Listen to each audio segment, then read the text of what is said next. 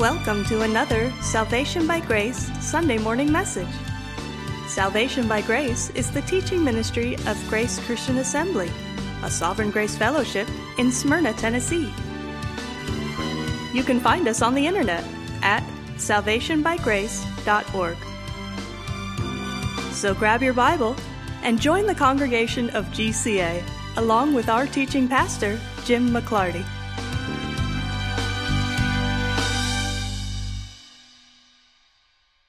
This is probably going to be the quickest scripture and prayer ever. Stand and we'll read from 2 Corinthians 5, one verse, 17. I'll give you guys a second to get there. You're probably all familiar with this. 2 Corinthians 5, 17. Therefore, if anyone is in Christ, he is a new creation. Old things have passed away Behold, all things have become new. I think we all can relate to that, I hope. Let's pray. Father, we thank you for so many things in our life, your goodness and your grace towards us each and every day, especially this verse here that you put a plan in place before the foundation of the world, that you could make this happen in our lives through the blood of Christ. And uh, there's so many things that, uh, that we could thank you for. Uh, your word, which is sharper than a two edged sword, that cut into our hearts and turned us towards you. We thank you for that. We thank you for this church and for what it stands for. And may the word always be the number one thing. For it's in Christ's precious name. Amen.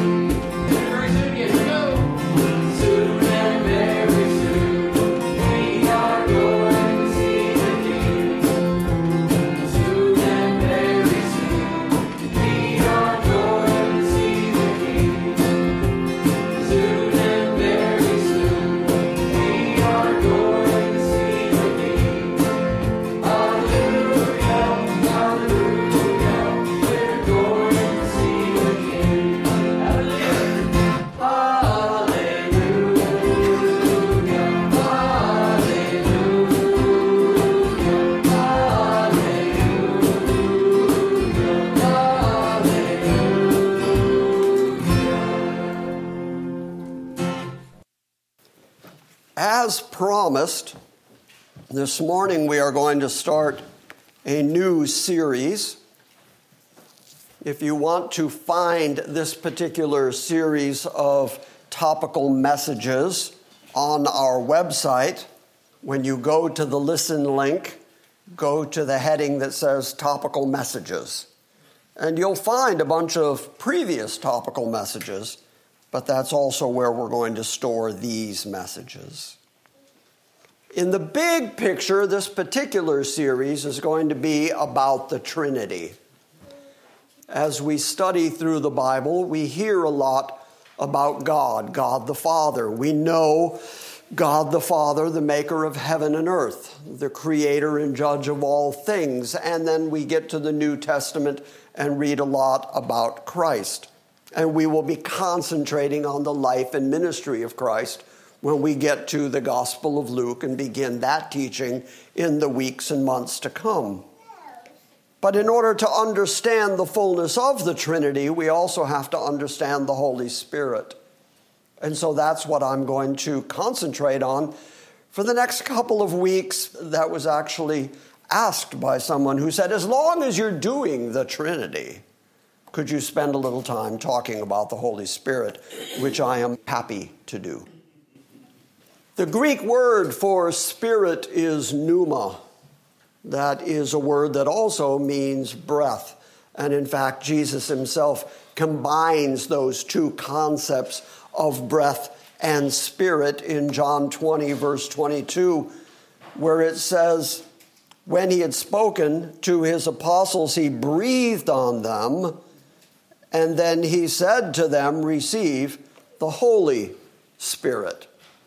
And that particular adjective, Holy Spirit, is very informative when we talk about the Spirit of God.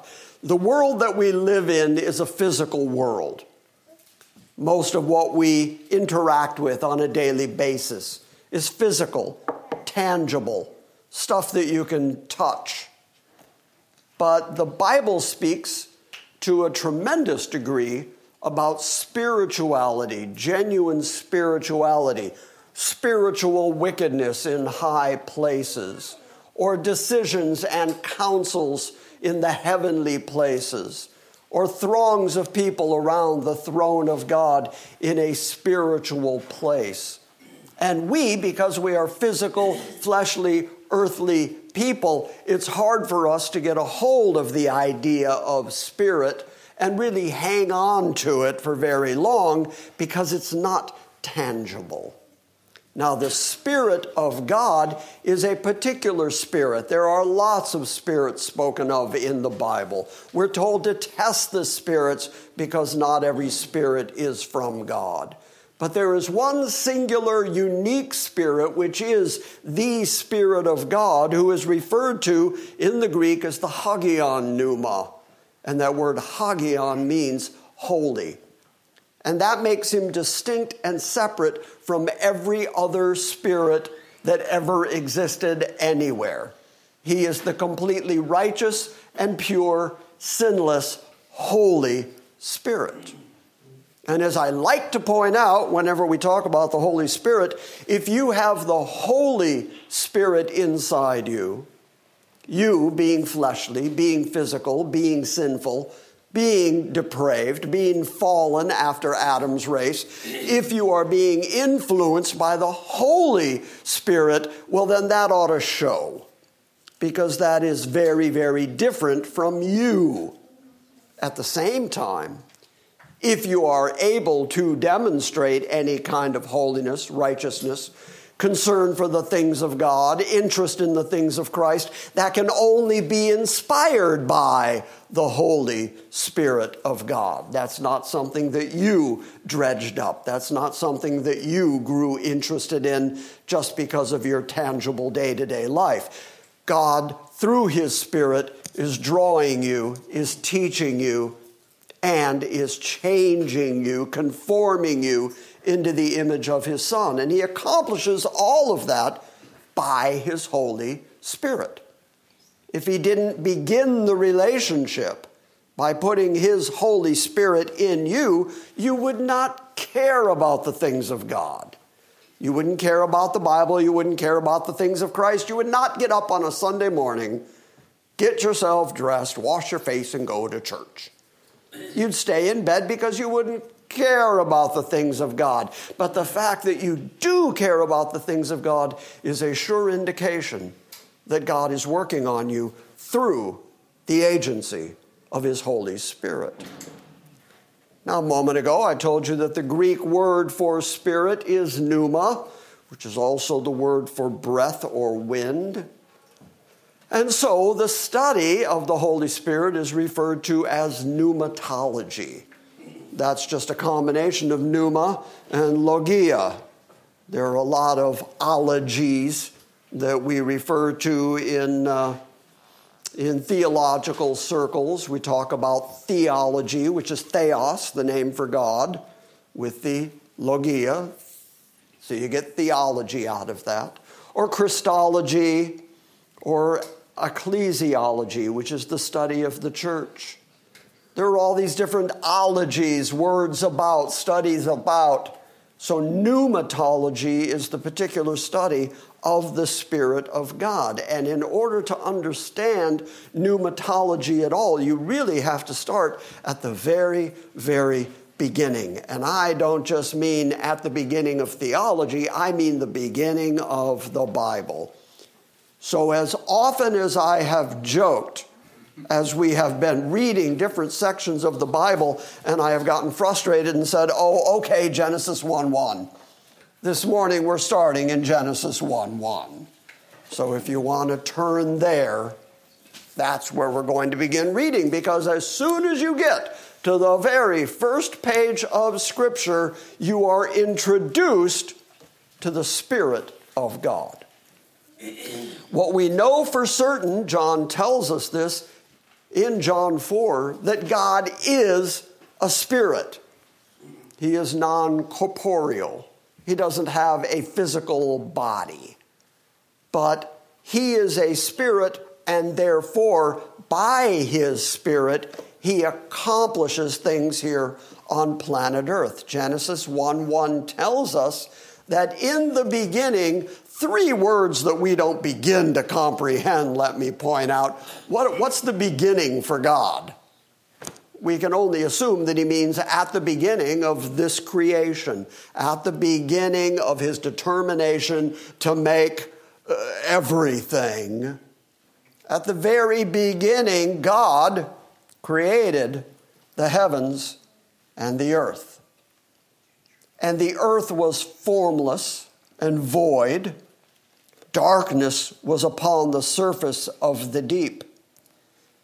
Despite the fact that the planet was without form, that it was completely void, that it had no living creatures on it.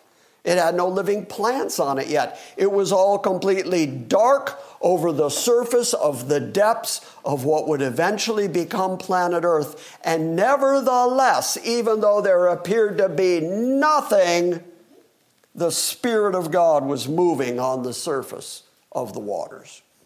So, in the beginning, though there was nothing, there was God and there was the Spirit of God. And the Spirit of God became the agency for all of creation. There are over a hundred references to the Spirit of God in the Old Testament, starting right there at the beginning. According to the New Testament writers, they refer to the Holy Spirit who was promised by God to his people, whom Jesus explained in John 14. If you're going to try to flip around to these things, you're going to have to move pretty quickly. But John 14, verses 16 and 17, Jesus starts to explain the Holy Spirit of God. So this is a really difficult concept for us to get a hold of, but let me see if I can extrapolate on it to the degree where you can kind of grasp it a little bit.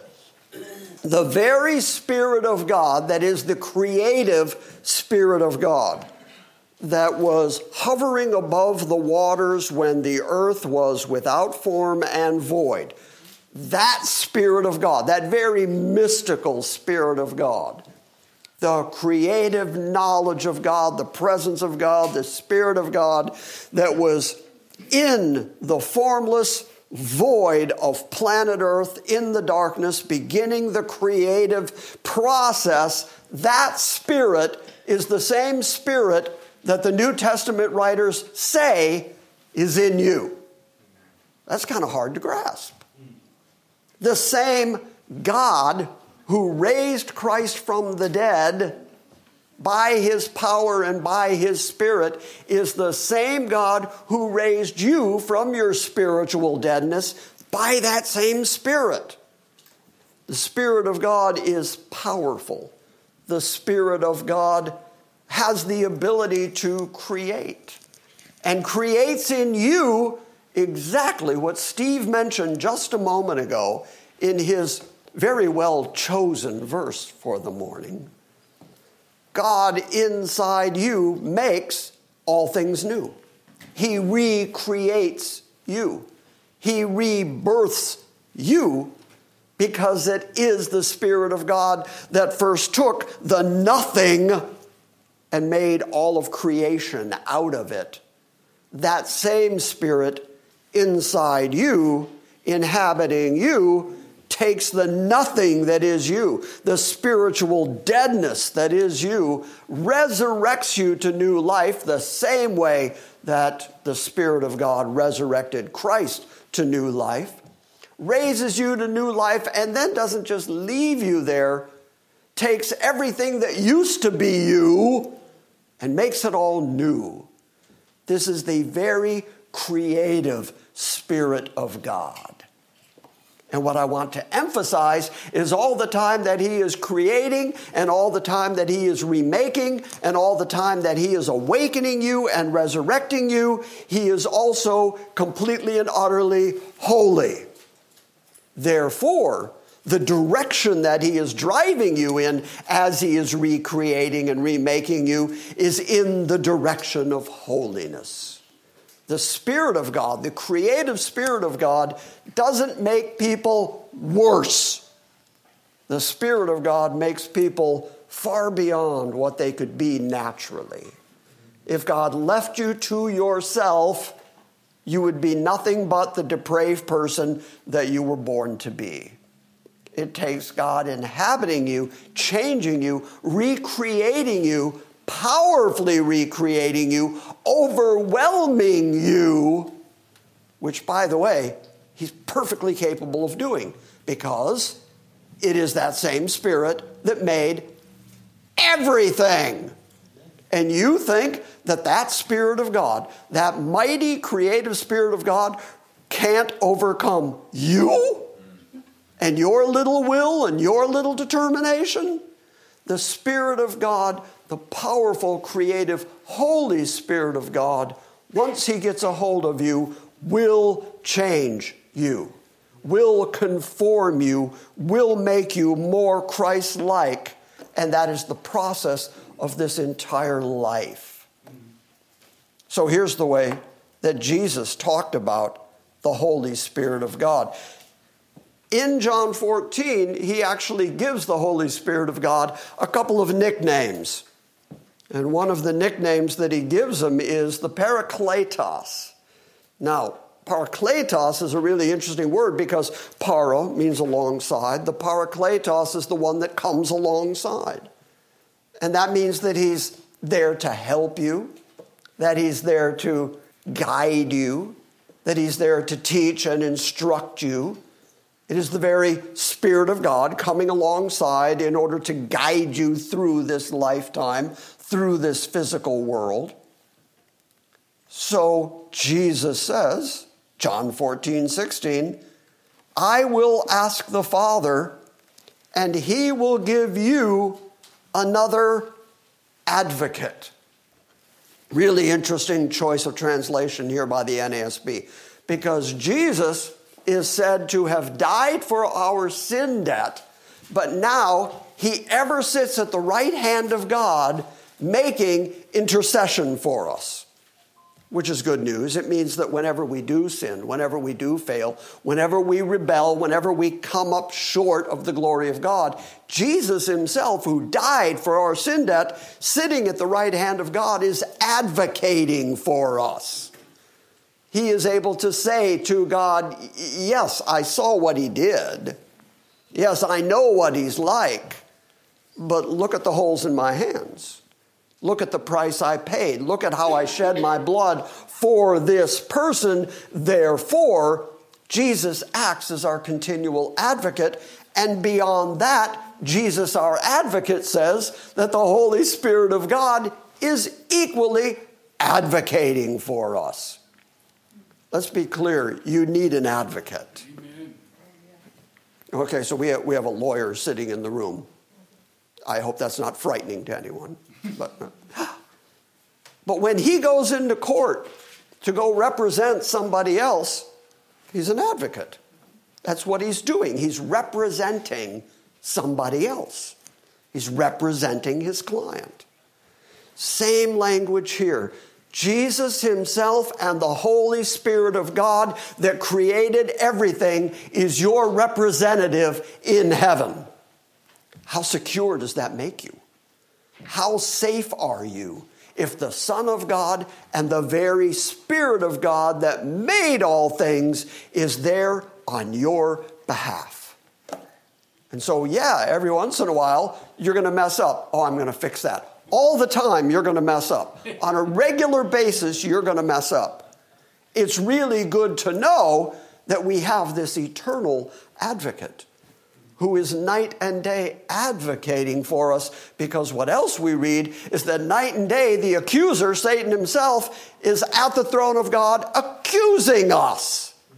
So he's working as our accuser and our advocate, our helper our representative is the very Son of God who shed his blood to save you. And you need that because you don't have access to the throne room of God. You don't have access to go in and plead your own case. You need an advocate. And it's good to know that both the Son and the Spirit are there advocating on your behalf.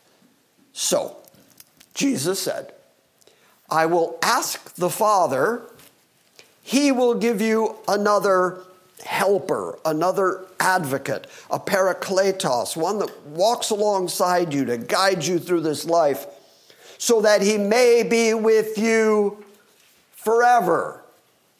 Now, this is really interesting because we do see the Spirit of God in the Old Testament.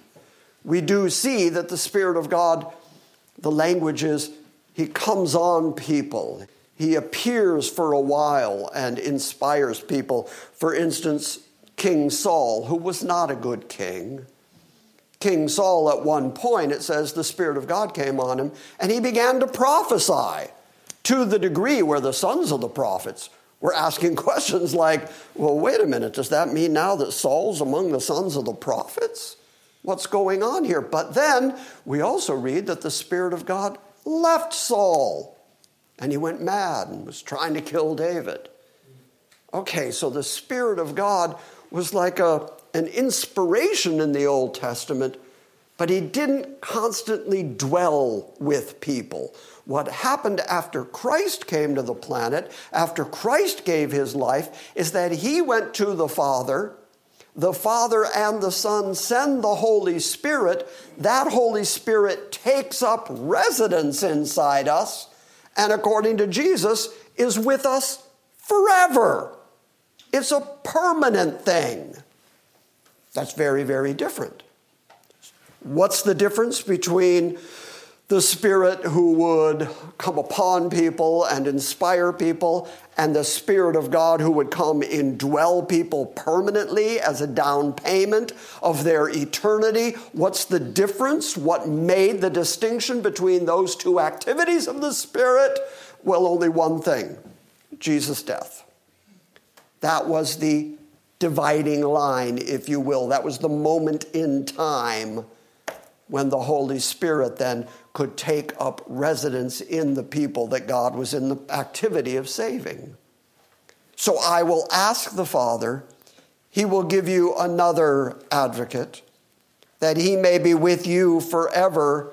And then here's another nickname that He gives Him the Spirit of truth. The Holy Spirit is the Spirit of truth.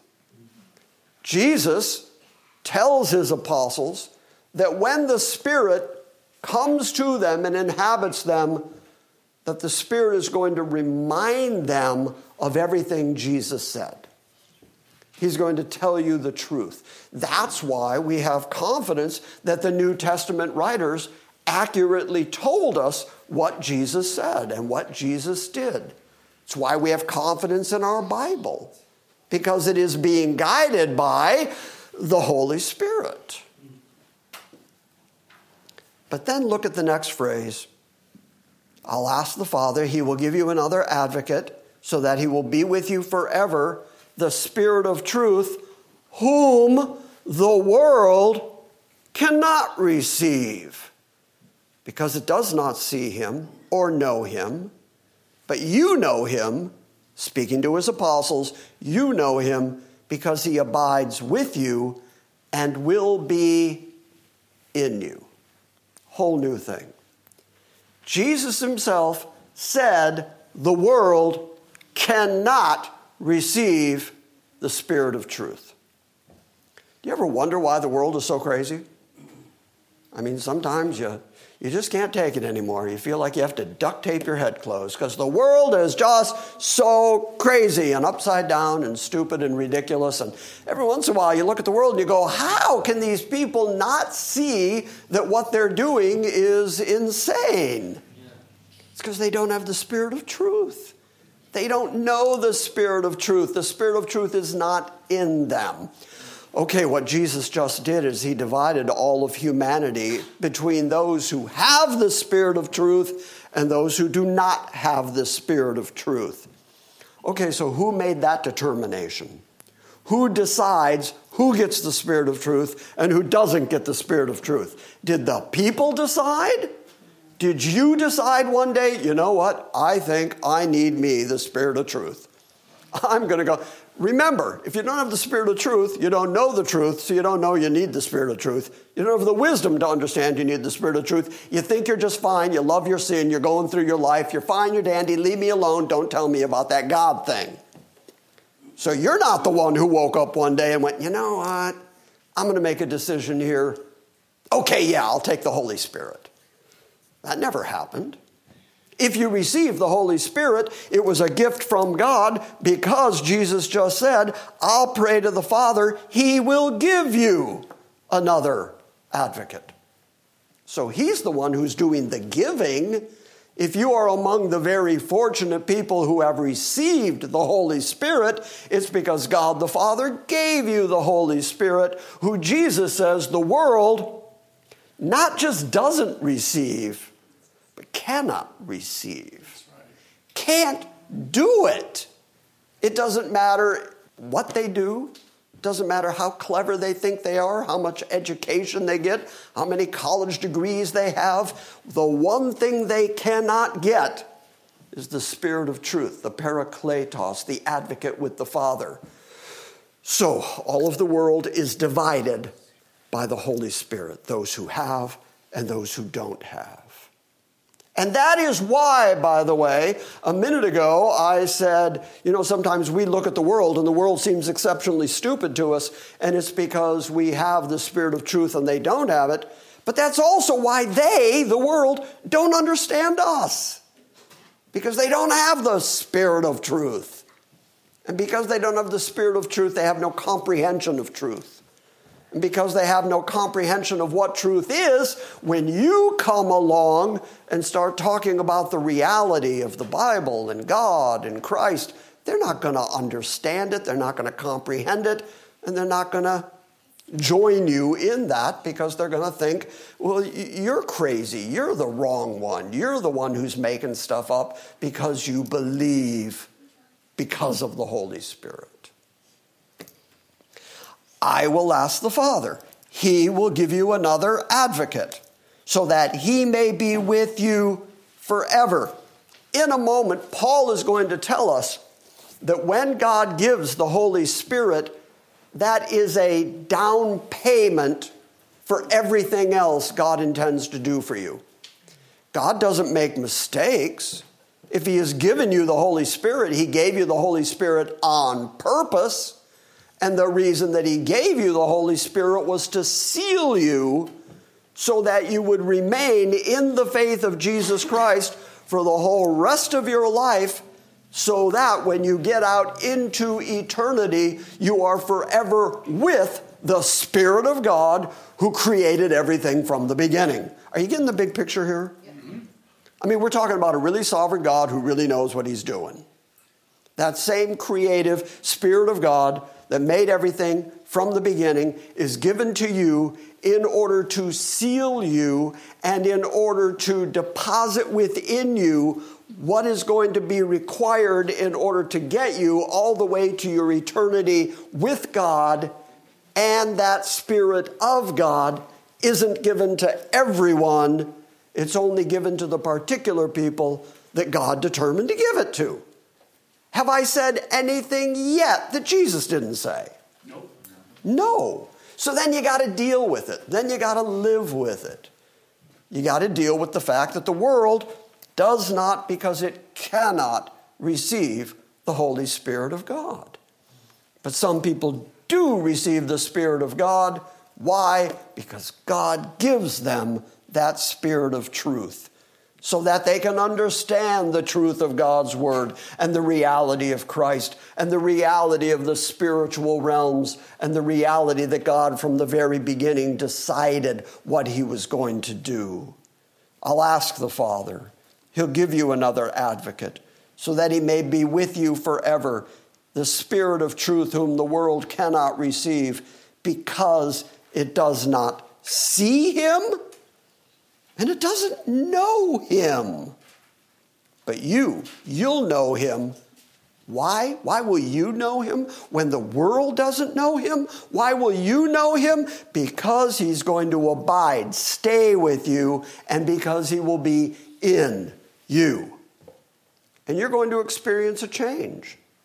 A change that you can't really explain to yourself because you're going to be able to look back on who you used to be and you're going to realize that you're not like that anymore and you're going to think how how did i become this? I didn't grow up planning to be a christian person.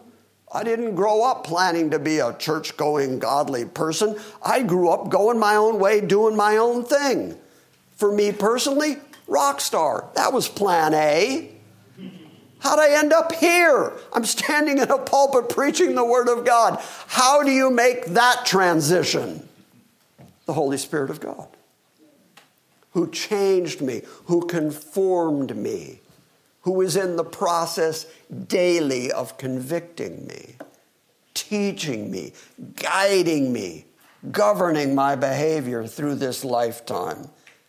And He does it because He's all powerful because He's creative and because He's in me. And because He's stronger than me and eternally wiser than me, He defeated me. And I am really happy about that. Amen. Now, you want an example of the fact? I mean, the Bible talks a lot about the fact that the world cannot receive the Holy Spirit of God.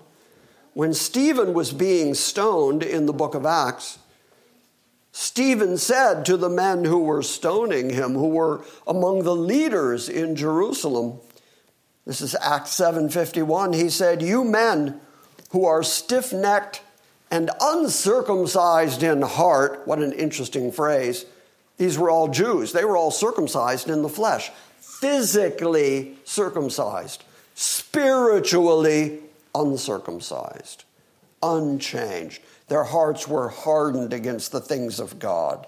You men who are stiff necked, that means stubborn and uncircumcised in your heart and in your ears. You don't have a heart for God. You can't hear the things of God. You are always resisting the Holy Spirit. And you are doing just as your fathers did. Always resisting the Holy Spirit.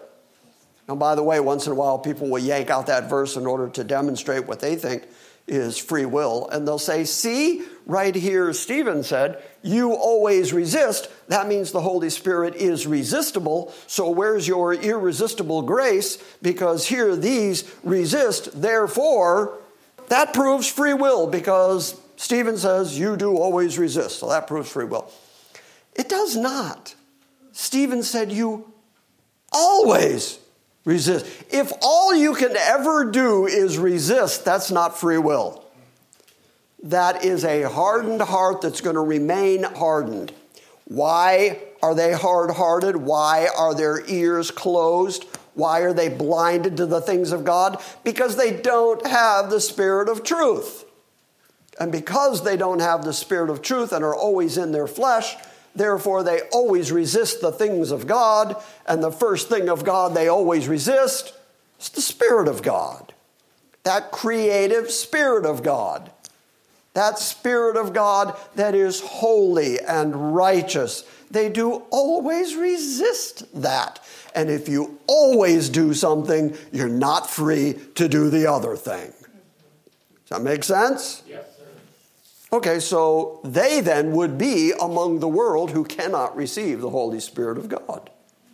They are always standing in opposition to the Holy Spirit of God. It's through the Spirit of God, as I mentioned earlier, that we received the Scriptures. The Scriptures themselves not only declare the Spirit of God, but they are the result of the Holy Spirit of God.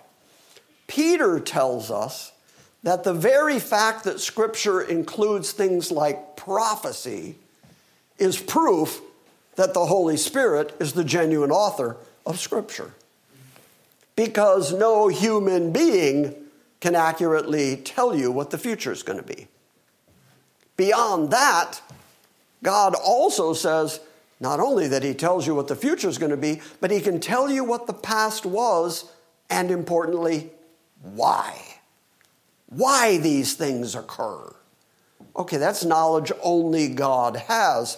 And then we find some of that knowledge in the Word of God. I have frequently through the years tried to argue. No, I've successfully argued. Doggone it, I'm arguing. I have, I have tried to demonstrate through the years that one of the ways that we know that the Bible is the very Word of God is that it does contain prophecy. And there's no other literature, religious literature on the planet in the history of mankind that engages in this kind of prophecy. Find me one. Only the Bible does that. Why does the Bible do that? Because it is demonstrating that the Spirit of truth and the Spirit of God not only knows what the future and the past are, but they declare what the future and the past are. Therefore, God can write it down in advance because He knows. He can say in advance, this is what's going to happen. And then it does happen because He has the omnipotent power in order to make it happen. And part of that power is the Spirit of God that is working in this world, driving the world inexorably toward what God has already determined. So the fact that prophecy exists in the Bible is a demonstration that it is written by the very Spirit of God. Well, Peter picks up that very idea. In 2 Peter 1:20, we read, "But know this first of all, that no prophecy of scripture is a matter of one's own interpretation. There's no human being that ever sat down without the Spirit of God and determined what the future was going to be or was able to prophesy the future accurately. Why? Because verse 21 because no prophecy was ever made by an act of human will, but men moved by the Holy Spirit, spoke from God. That's why there's prophecy in the Bible. And it's interesting that the Bible, inspired by the Spirit of God, drove Peter to point that out to us. It should have been immediately recognizable on the surface, but just so you don't miss it, Peter took the time to write it. Look, this book is full of prophecy. How did it get here? Well, that wasn't the work of men, and that wasn't an act of the will of men. That could only be the Spirit of God driving men to speak from God in order to accurately tell you what the future is going to be. And it's an astounding thing. There are prophecies in the Bible that actually took place in time and history that we can go back and read extra biblical sources. You can go back and just read history books and find out that the things that the Bible predicted actually occurred. We know when Isaiah wrote. We know when Daniel wrote. We know when these prophetic books, Ezekiel, we know when they were written. And then they include prophecies about what's going to happen. And then we know in history when those things actually occurred. And you can check it and discover that, in fact, the prophecy in the Bible so far is 100% accurate. Which leads me to believe that the rest of the prophecies in the Bible are also going to come true 100% accurately because God has that kind of perfect batting average going where prophecy is concerned. Okay, how? How did that happen? Peter says, by the Holy Spirit.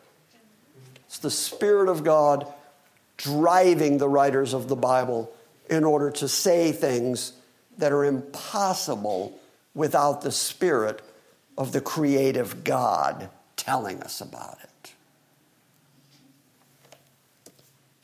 Long as we're in the book of Acts, back in Acts chapter 1,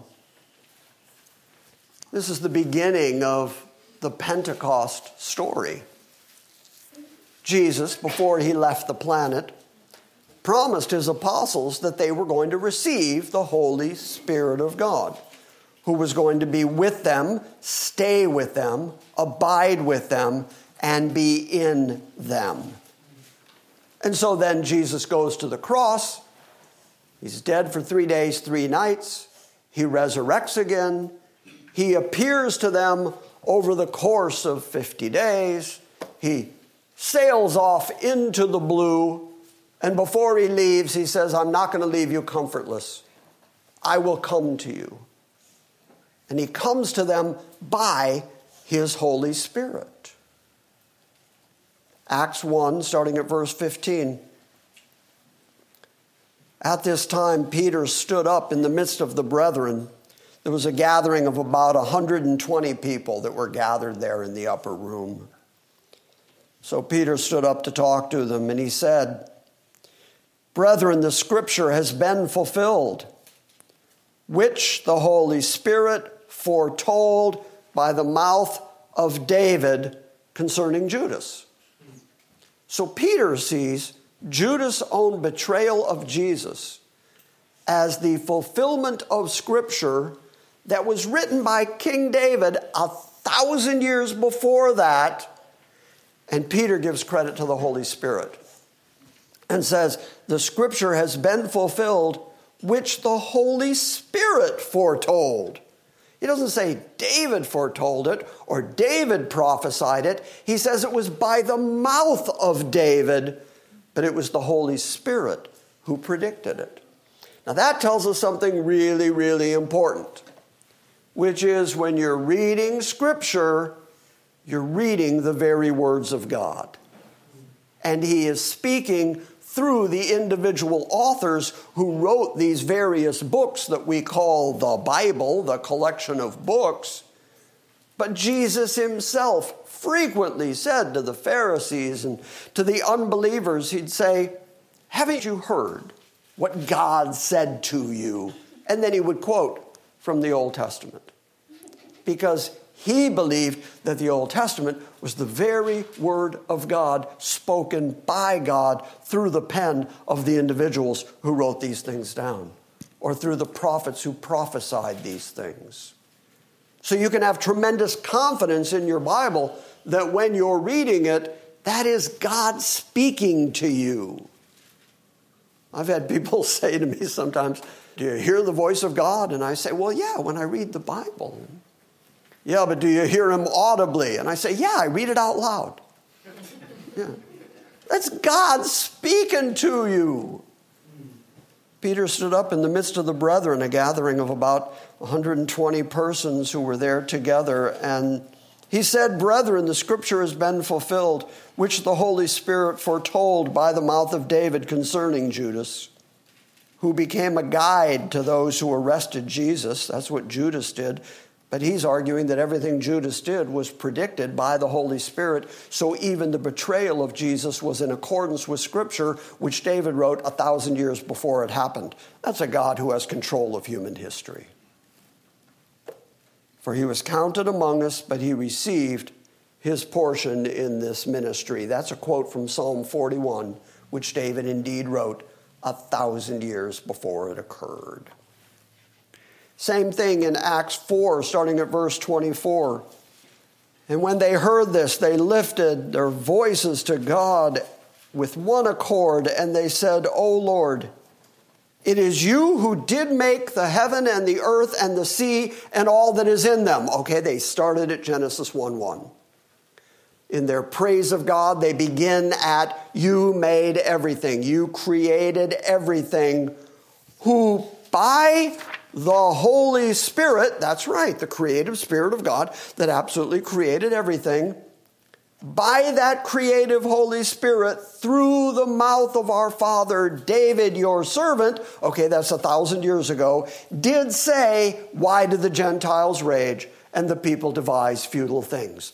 They quoted David from the Psalms in order to say that God was fulfilling Scripture in the very thing they were witnessing at that moment.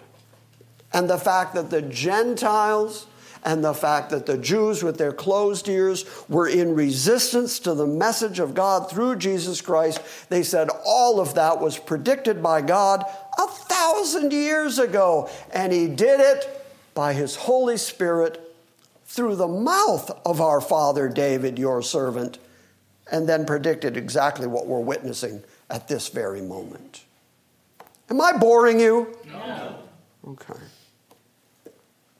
Same thing in Acts 28 23. When they had set a day for him, this is the Apostle Paul, who's going to go plead his case. They came to him at his lodging in large numbers. And he was explaining to them by solemnly testifying about the kingdom of God and trying to persuade them concerning Jesus from both the law of Moses, the first five books of the Bible, and from the prophets, the prophetic books of the Bible. And he argued with them from morning until evening. So you all ought to just be happy that I only talk for an hour. Okay, so from morning to evening, he's in there persuading people concerning Jesus, and he's arguing the same way we do here from the Bible, from the law of Moses, and from the prophets. Some were being persuaded by the things that were being spoken, but others would not believe. And when they did not agree with one another, they began leaving after Paul had spoken one parting word. Here's what he said The Holy Ghost rightly spoke through Isaiah the prophet to your fathers, saying, Go to this people and say, You will keep on hearing, but will not understand. And you will keep on seeing, but you will not perceive. For the heart of this people has become dull, and with their ears they scarcely hear and they have closed their eyes, lest they should see with their eyes and hear with their ears and understand with their heart and return, and I should heal them.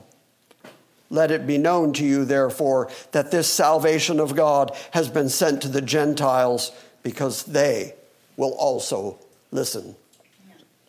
Okay, so that entire phrase, starting at go to this people and say, keep on hearing but don't understand, all the way to you're not going to hear, you're going to close your eyes, you're not going to understand in your heart, and return to me so that I would heal you. All of that is from Isaiah. And Isaiah said that roughly 700 years before Paul is quoting it. Paul is standing in front of the leaders among the Jews and he is persuading them all day, from morning to evening, arguing from the scriptures, from the law, from Moses, from the prophets, proving that Jesus is the Messiah to come, and some of them just don't believe. And Paul's reaction is to go back and look at the word, which says they're not going to believe. And he says, The reason you don't believe is because Isaiah rightly said this about you. He rightly said that you weren't going to hear it and you weren't going to believe it. And how did Isaiah know that? According to Paul, it was because the Holy Spirit, through Isaiah, predicted that about you. That's the activity of the Holy Spirit, the Spirit of truth, to tell people what the truth is. And those people wrote that truth down.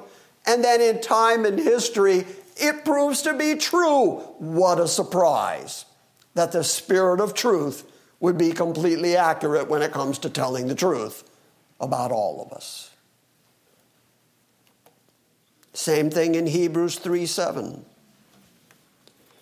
which starts with therefore, just as the Holy Spirit says, and then the writer of the book of Hebrews quotes from Psalm 95. So he's referring to David's writing a thousand years before he's speaking, and he says this is an accurate prophecy, and it's accurate because the Holy Spirit of God, the powerful, creative Spirit of God, the one who is in sovereign control of all human history, was able to say a thousand years in advance that this is what you were going to do. And sure enough, you're doing it because the Spirit of truth knew that was what you were going to do, because the Spirit of truth not only cannot lie and not only knows the future, but declares the future because of the almighty power of God to bring about the future he predicts. Therefore, just as the Holy Spirit says, today, if you hear his voice, do not harden your hearts as when they provoked me, as in the day of trial in the wilderness, where your fathers tried me by testing me and saw my works for 40 years. And therefore I was angry with this generation and said, They always go astray in their hearts, and they do not know my ways. As I swore in my wrath, they shall not enter into my rest. That's the end of the quote. So then the writer of Hebrews says, Take care, brethren, lest there should be in any of you an evil, unbelieving heart in falling away from the living God. Okay, so take care, brethren, in case there's an evil in you, in case there is an unbelieving heart in you. What would that prove? It proved that you did not receive the Spirit of truth. All I'm getting at this morning is that the Holy Spirit, the function, purpose, and activity of the Holy Spirit, demonstrates yet again the absolute sovereignty of God. It is by the Holy Spirit of God that He is able to declare the future. It is through that same Holy Spirit of God that He separates all of humanity between those who are believing and those who are not, between those who know the truth, love the truth, are searching for the truth, can be conformed by the truth, and those who just won't hear it, who can't hear it, who don't want to know it. And the distinction between the knowing and the unknowing, the desirous and the undesirous, those who care and those who don't care. That difference is the Holy Spirit of God, whom God gives to those people he determines to give it to as a seal of their eternity. The Holy Spirit is very, very important in the life of a Christian. Finally, for this morning, this is Hebrews 10 15. The Holy Spirit also bears witness to us. For after saying, This is the covenant that I will make with them after those days, says the Lord. I will put my law in their heart, and upon their mind I will write them. He then says, And their sins and their lawless deeds I will remember no more. Oh, that's good news. By the way, that's Jeremiah. And by the way, that's within the context of the promise of the new covenant the promise of a new covenant of salvation by grace through faith was predicted by Jeremiah in advance. It's chapter 31. We're coming up on it on Wednesday nights. That was predicted in advance, then quoted after Jesus came and died and resurrected and went up to sit at the right hand of God so that he could ever be our advocate. The writer of Hebrews then says, all of that was in accordance with what God, through his Holy Spirit, already wrote in the scriptures. That none of this is a surprise. This was God's determination and plan from the very beginning. And it was his determination to make this new covenant. The old covenant demonstrated, proved that human beings could not please God through their law keeping. That we in our flesh just simply could not be good enough to be accepted by God. Having proven that, God then forms a new covenant of salvation by grace through faith in the finished work of Jesus Christ. And you know who's going to have faith in the finished work of Jesus Christ? Those who receive the Holy Spirit.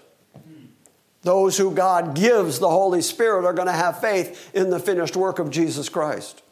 The Holy Spirit is going to continue to lead you into the truth of the full sufficiency of Jesus Christ because He is the Spirit of truth, and you only have Him because Christ, the one who did die for your sins, the one who did die to redeem you, went to God and asked God to send you the Holy Spirit to seal you so that you would believe in the finished work of Jesus Christ. He's in charge of the whole thing. You get the big picture here?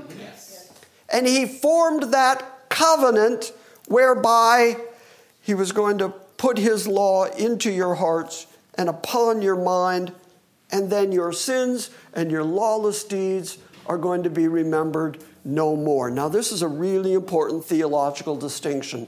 I'll say this, and then you can go eat. Not immediately, wait until Micah dismisses you, but this is really important, this distinction it does not say God by His Spirit will make you so good that you then will become righteous in and of yourself, and God will accept you on the basis of your earned righteousness. That's the way it is far too often taught, and that is fundamental to the Catholic Church and to the version of the Lutheran Church that I grew up in that God, by His Holy Spirit, empowers you in order to live a less sinful life. Instead, what he said is, yeah, you're going to do your unrighteous deeds. Yeah, you're going to sin. Yeah, you're going to rebel against me. But by the finished work of Jesus Christ and through the Spirit of God, God says, but I'm not going to remember it. I'm not going to bring it up. In the Psalms, it says that he casts your sin behind his back, just forgets about it. Okay, so that is really good news to anyone who grew up, like I did, under the misassumption that what the Holy Spirit is doing is making you better, in making you more righteous, more holy. Because what I found out was that despite whatever changes he was making in me, I was still not good. And so I had no choice but to just give up on the whole thing, give up on church and religion, go away, sell my soul to rock and roll, because I was convinced that I just couldn't do it and that the Holy Spirit was not achieving in me what the Bible said it was supposed to achieve in me. I was not becoming the, the, the, level of righteous and good that they kept telling me I was supposed to be. And you know why that was confusing to me? Because it's not what the Bible says. What the Bible says is that you're forgiven and that He will not remember your sin. Yes, He's going to conform you to the image of His Son. Yes, He's going to guide you through this lifetime. Yes, your goal in this lifetime is going to be toward righteousness and holiness, but you're not going to achieve that as long as you are living in this flesh until you finally lay this flesh down and are brought into the presence of a holy God. And the only way you can stand in the presence of an ever righteous and holy God is if His Holy Spirit is there advocating for you because His Holy Son is sitting at His right hand ever pleading your case for you, and therefore God won't remember all the stuff that you did that was rebellious toward Him and sinful toward Him. And let's be honest, you've never heard anything better in your stupid little life than to know that the God who is holy and righteous would forgive you. And He is doing that through the agency of His creative, righteous, holy Spirit. In league with the plan of God the Father, who determined all these things from the beginning, in league with the Son who died and gave his life, and then went to the Father and asked the Father to send the Spirit to take up residence in us in order to preserve us and get us to our heavenly destiny. The three together are working toward your salvation. Okay, I promise, last question. If God is that for you, well, who can be against you? Yeah. He's so for you that he sent his son to die for you.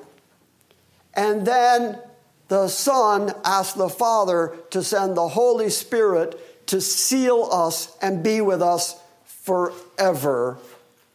The Father is for you. The Son is for you. The Holy Spirit is for you.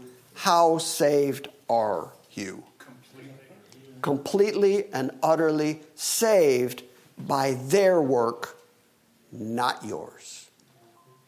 You get it? Got it. Yes. Okay, that was part one of the Holy Spirit. Next week, part two of the Holy Spirit. Please stick around and eat with us. I'm done.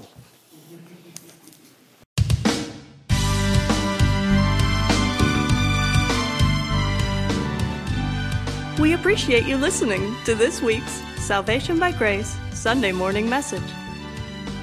We encourage you to visit our website at salvationbygrace.org for books, Q&As, and our ever-expanding archive of audio sermons. And we invite you to join us next time when we gather around the Word and study the sovereign grace of God.